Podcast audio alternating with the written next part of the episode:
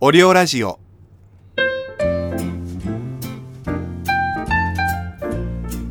はい不定期更新で配信されてるこのオリオラジオ。今回で2回目ということでなんか前回の第1回目のラジオがもうバズりまくってたみたいでびっくりしました。ありがとうございます。日本のアップルポッドキャストランキングでスタンドアップコメディ部門1位コメディ部門2位総合15位という輝かしい記録を残しました。2022年7月29日のデイリーランキングですけど全国のポッドキャストランキングで15位はすごいですよね。だって日本のポッドキャスト番組って何千ってあるでしょ。それで15位はかなり上位だと思う。でも一番最初が面白くてヒットした映画ってだいたい2作目つまんなくなって大こけするからそうならないように頑張って今日も配信したいと思います。あと人気が出ると急に宗教っぽくなったりね。オリジナルグッズ販売とか始めちゃったり。そういうかねかね言い始める予定も今のところ一切ございませんのでご安心ください。まあ最近物価が本当に高いからさいろんなことに手出してでも儲けたがる配信者の気持ちもわかるけどね。スーパーとかマジでありえないくらい何もかもが高い。自分結構自炊をするタイプなんですよ。料理大好きなので。外食があんまり好きじゃないんです。友達とかと食べる外食はいいんだけど一人でのマックとか絶対テイクアウトだもんね。あとスタバみたいに隣との席が近い喫茶店とか苦手で周りにたくさん人がいる環境って全然落ち着けない。誰もいない家が一番落ち着くっていう。だから基本一人で外食しないのでだいたい自炊になっちゃうんですけど野菜が高すぎてもう料理できないもんね。特に玉ねぎがクソ高くて。去年とか1個38円とかで買えてた玉ねぎが今1個110円とかだもん。トマトパスタとかカレーライスとかグラタンをよく作るのでどれも玉ねぎ必要じゃん。高くて本当に買えない。日清カップヌードルとかもさ1個98円とか110円だったけど今180円とかするしさレトルト食品とか調味料とか油も高くてさ本当に自分の分だけ料理するならお弁当とか買ってきちゃった方が逆に色々おかず入ってて安上がりだったりするもんね。カレーなんか作ったら材料費だけで余裕で1000円超えちゃうもん。あとガス代も高いから本当に料理しない方が節約になる気がする。一人暮らしなら。そんな値上げ値上げの嫌な世の中ですが皆様のストレスがこのオリオラジオで少しでも和らぎますように。あの耳で聞くヤクルト1000と言われてますからこのラジオね。ストレスの緩和睡眠の質向上1000億個ものオリオ菌が 耳から入って皆様の細胞を体の中から破壊していきますから番組の感想は「ハッシュタグオリオラジオ」または「ハッシュタグオリオチャンネル」でツイートしてくださればオリオチャンネルの公式アカウントがいいねをしに行きますので感想や質問などあればどしどしお送りください。本日のトークテーマはどんだけ事故っても死なないゲーバーのママなんですけどこの人が本当に色々な経験をされてる方で、今回する事故の話以外にも、ロシアで死にかけた話とかあって まだソ連が終わってすぐの頃のロシアに行って、飛行機に乗ったら、エアバスとかちゃんとした旅客機じゃなくて、ソ連製のスポレフなんちゃらとかいうのに乗らされて、で、その飛行機が、まあボロボロで、床には無数の穴が開いてて、下が見えるような状態。で、椅子に座ったら、折りたたみテーブルが目の前になくて、金髪のシチュアーデスが、長い板をどっからか持ってきて、よいしょって、前の椅子のはめ込み口にガッシャンって板をスライドさせてはめるタイプのやつで、そんな飛行機あるのみたいな。で、いざ飛び立つってなって、窓の外を見たら、飛行機の羽がテープみたいなので繋ぎ合わせられてて、ずーっと空飛んでる間、バタバタバタバタバタって激しい音を立ててるから、あんまりにも怖くなって、金髪のスチュワーデスを呼んで、この飛行機大丈夫かって聞いたら、知らないって言われたらしいんだよね で、機内食が出てきたと思ったら、もう何の肉かわからないアルミに包まれたシチューみたいなのが出てきて、食ったら、おおよそ人間が食べれる硬さではなかったらしくて、噛めないレベルの謎の肉飛行機飛んでる時にそこら辺の空で捕まえた鳥かなんかをそのまま出してんじゃねえかみたいな。で、いざ、ロシアの空港に無事に着いたと思ったら、冬だったから、滑走路が凍ってて、しかも吹雪で、それでも、強行的にこのまま着陸します ってアナウンスが流れて、え、嘘でしょみたいな。そしたら案の定、凍った滑走路の上をツルツル滑って、ブレーキが効かなくなってオーバーランしちゃって、空港のターミナルから4キロくらい離れた滑走路の端っこに着陸して、外はまあまあの吹雪で、滑走路が凍ってて移動用の車を出せないから、歩いてターミナルまで移動してくれって言われて、で、みんな吹雪の中、飛行機の乗客は、凍った滑走路の上を死の行進。凍ってるから、すっごいゆっくり歩かないとこけちゃうから、2時間くらいかけて、やっとの思いでターミナルに着いたと思ったら、顔面真っ白になっちゃってて、唇が紫になってて、で、ターミナルで飛行機の乗客たちがみんなクレームの嵐、ロシア人も外国人もみんなで大騒ぎしてたら、格安飛行機なんだから文句言うんじゃねえって飛行機会社が開き直ったっていう 拡声器を使って言い返してきたらしいです。これがロシアクオリティっていうね。あの90年代の話ですよ。ソ連が崩壊してすぐの頃。そんな壮絶な経験をしたことあるママが もう、もう前説の時点でこの内容の濃さなんだけど、そのロシアの飛行機に乗ってひどい目にあったことがあるゲーバーのママの話をこれからするんですけど、このラジオ聴いてるリスナーさんって新宿2丁目とかゲーバーに詳しい人多いのかな？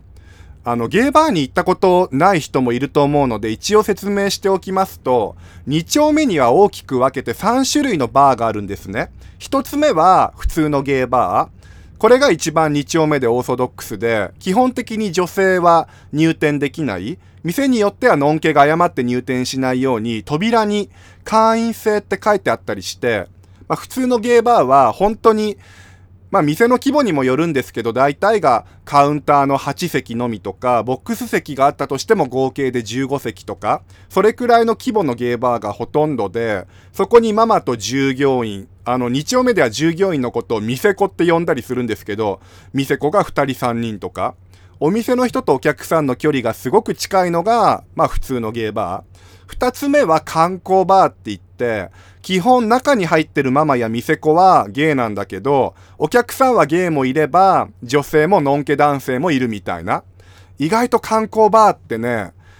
2丁目で遊んでる女性を口説くために来るノンケ男とかいたりして、昔、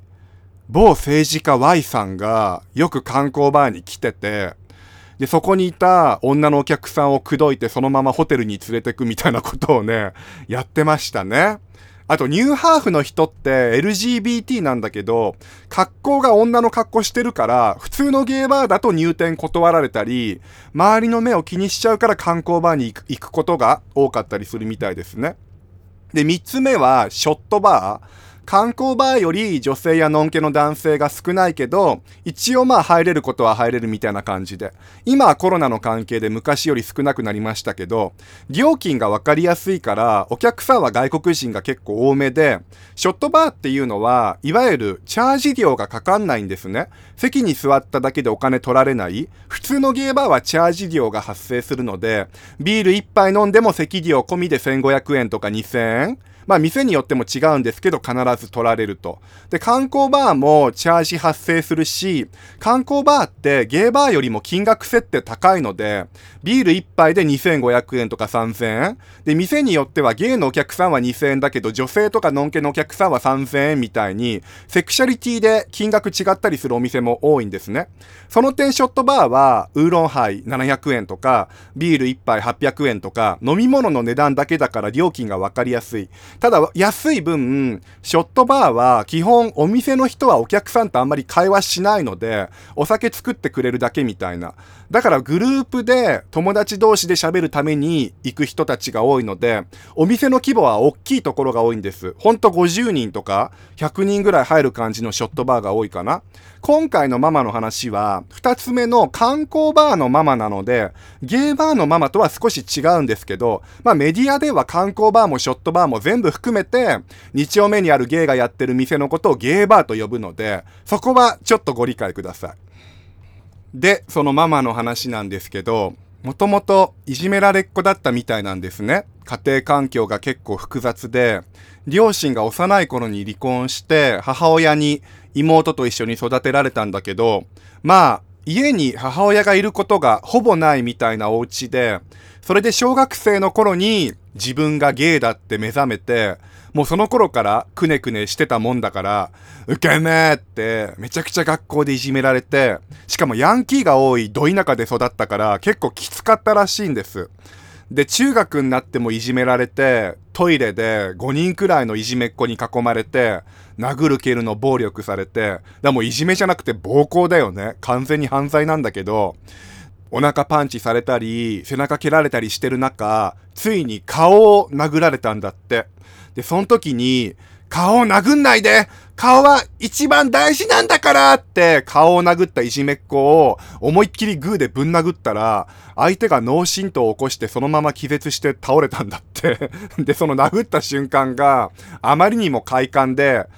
なんだ私、喧嘩強いじゃんってなって、で、囲んでたいじめっ子たちも、えー、こいつ、目がやべえって言ってみんな逃げてったらしくて、で、その日から、いじめられっ子だったオカマの子が、不良の道に進むことになって、あの、メリケンサックとか手につけて、今までいじめてきた子たちを徹底的にボコボコにするようになって、で、町のヤンキーグループに入って、中学3年生で不良仲間とバイクを乗り回すオカマになっちゃって、さらにシンナーを覚えて、シンナー吸いながら単車運転したり、もう誰も手がつけられない札付きのワルになってて、で、ある日、いつものようにシンナーを吸った後にバイク乗ってたら、運転中にフラフラフラって対向車線に出た瞬間に、向こうから来たダンプカーに正面衝突して、バーンってぶつかって、そのまま何十メートルも吹き飛ばされて、で、ノーヘルだったから、飛ばされた瞬間をもう鮮明にこう覚えてて、これ全全部スローモーションになるんだって、風景が。で、ひっくり返ってる間、ああ、もう私死ぬんだと思ってたら、ど田舎だから、周りが全部畑なわけよ、道の周りが。それでうまいこと畑に転がって、ダンプカーと正面衝突してバイクぐちゃぐちゃになったのに、本人は無傷だったんだって。でも一応病院に運ばれて、そしたら母親と妹が泣きながら病室に入ってきて、あんた本当に何やってるの？って言われて、そこでハッと反省して、自分は男だし、一家の大黒柱として、母親と妹を助けてやらないといけないのに何やってるんだ？って、あの、不良をやめて真面目になることにしたんだけど、まあ学校まともに行ってない中卒だから仕事がないわけよ。で、それでゲイだったから、東京の新宿2丁目に出てきて、年を17歳だったけどごまかして働き始めて、で、時代はバブルが弾けた後だったけど、まあ、90年代だったので、まだ2丁目が人で溢れ返ってた時代。今アプリとかネットとかが普及して、2丁目って結構閑散として、ゲイはほとんど来なくなっちゃったんだけど、昔は出会いのツールとしてみんな2丁目に集まってたから、土日はあの、中通りって2丁目のメインストリートがあるんですけど、もうそこが人で溢れて中に入れないくらい、今の10倍くらい人がいた時代だったので、90年代は。まあ、働くお店もすぐ見つかるし、で、そのまま顔がちゃんとしてるので、年上の人たちに、いろんな意味ですごい可愛がられて、で、何年も2丁目で収録とかで必死に働いて、で、自分のお店を開店できるくらいの資金も貯めて、で、家は当時パパに家賃を払ってもらってたらしくて、で、ちょいちょい実家に帰って母親と妹の面倒を見るために自分の車も買って、で、当時働いてたお店っていうのが、まあ、周年パーティーの時にショーをやる感じの、割かし大きめの箱のゲーバーで、で、みんなで宝塚のレビューを再現しようってなって、羽がいっぱいついた宝塚のふわふわのレビュー衣装を着て、周年パーティーのショーをやることになって、で、いつもは夜の8時から朝の5時とか、6時に終わるゲーバーなんだけど、周年の時はいつも昼過ぎとか夕方くらいまで営業したりするんですよ。20時間営業みたいな感じで。で、その周年の時も夜の8時から次の日の夕方の4時くらいまでやってて、それでお店終わった瞬間にもう限界が来て、そのままお店のボックス席で寝てたんだって、ママが。で、目覚めたら夜中の12時で、あ、もうこんな時間だわ。家に帰って早く化粧落として、この羽がバサバサ言ってる衣装を着替えたいわって思ったら、ポケベルに実家から連絡が来てて、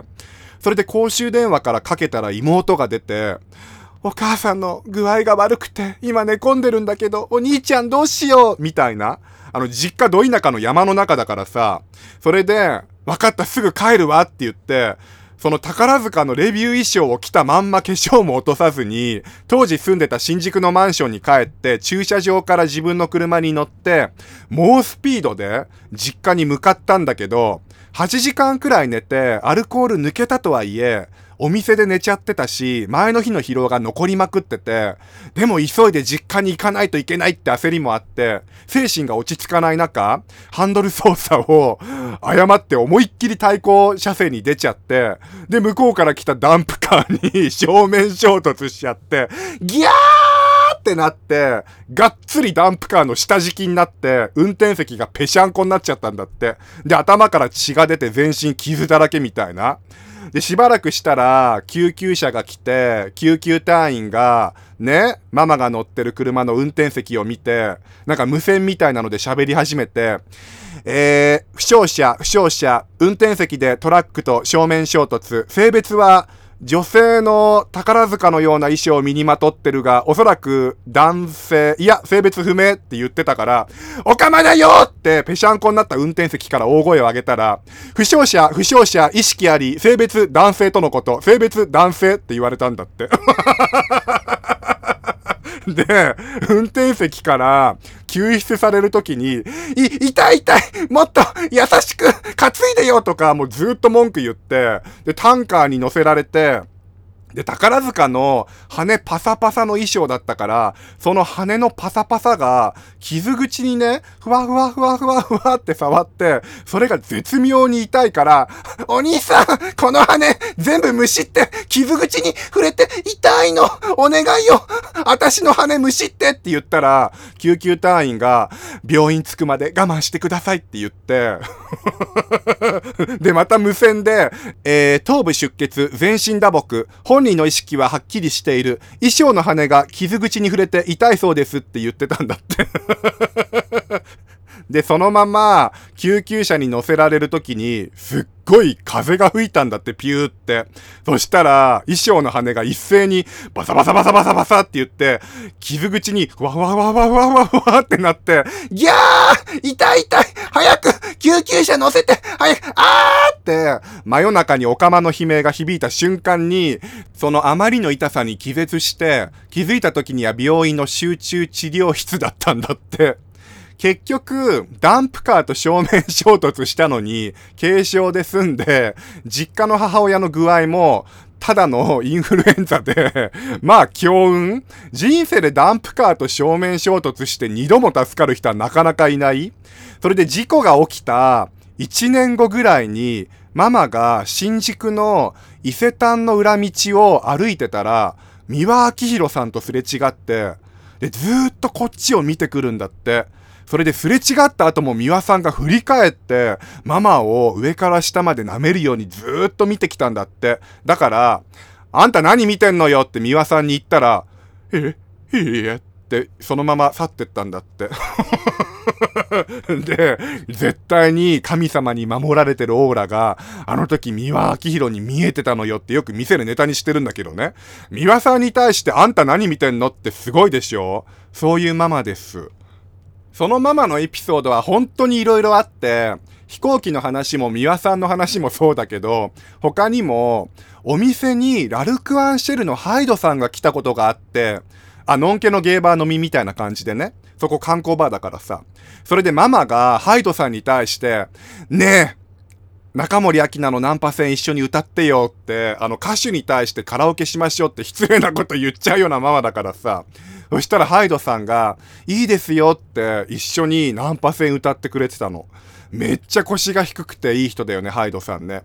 2丁目に来る芸能人って、結構、私芸能人よみたいな人が多いから、ママがあんな失礼なお願いをして、空気壊さないように乗ってくれるなんて、よくできた人だなーって思ったよね。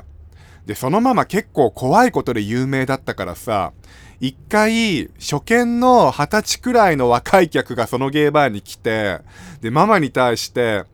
あんた、喋ってないで、早くお酒作りなさいよとかいきなり言ってきて、したらママが、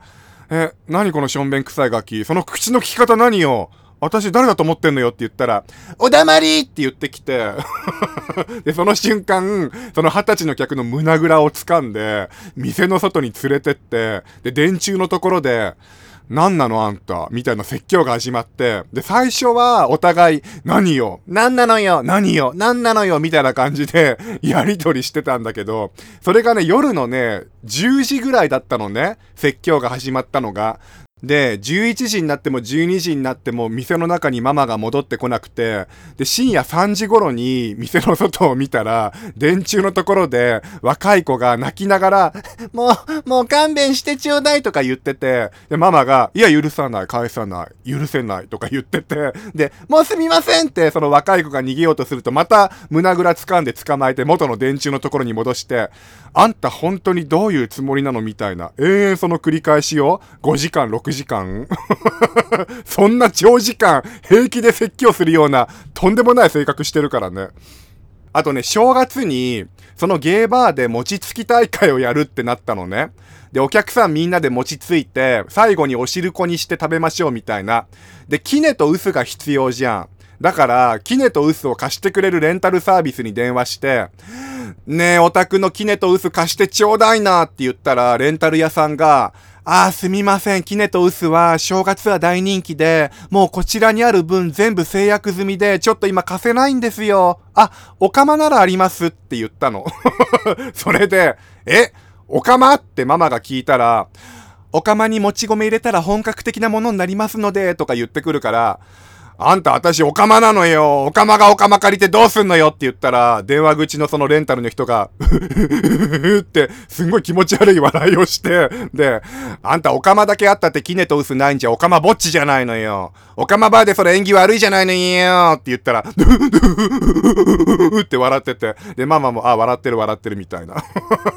で、あんたこんだけ笑わせたんだからキネとウス貸しなさいよっつったら、いやー、すいません、それは無理ですって言ったから、あっそって言ってガチャンって電話切って 本当にね、一緒にいるだけで何か起きるっていうか、ネタの宝庫だったあのママは。うーん。今もママ元気かなもう10年以上連絡取ってないかも。やっぱり観光バーって通ってても芸的には出会いはほとんどないし、そこはお客さんの8割が女の子だったから、ママは好きだけど行かなくなっちゃったよね。お客さんの女の子も、ほとんどママのガチ恋勢、おこげちゃんばっかりで、ママの誕生日パーティーの時とか、現生で100万円の束を渡してる女のお客さんとかいたからね。それくらい人を引きつける魅力があるママってことですね。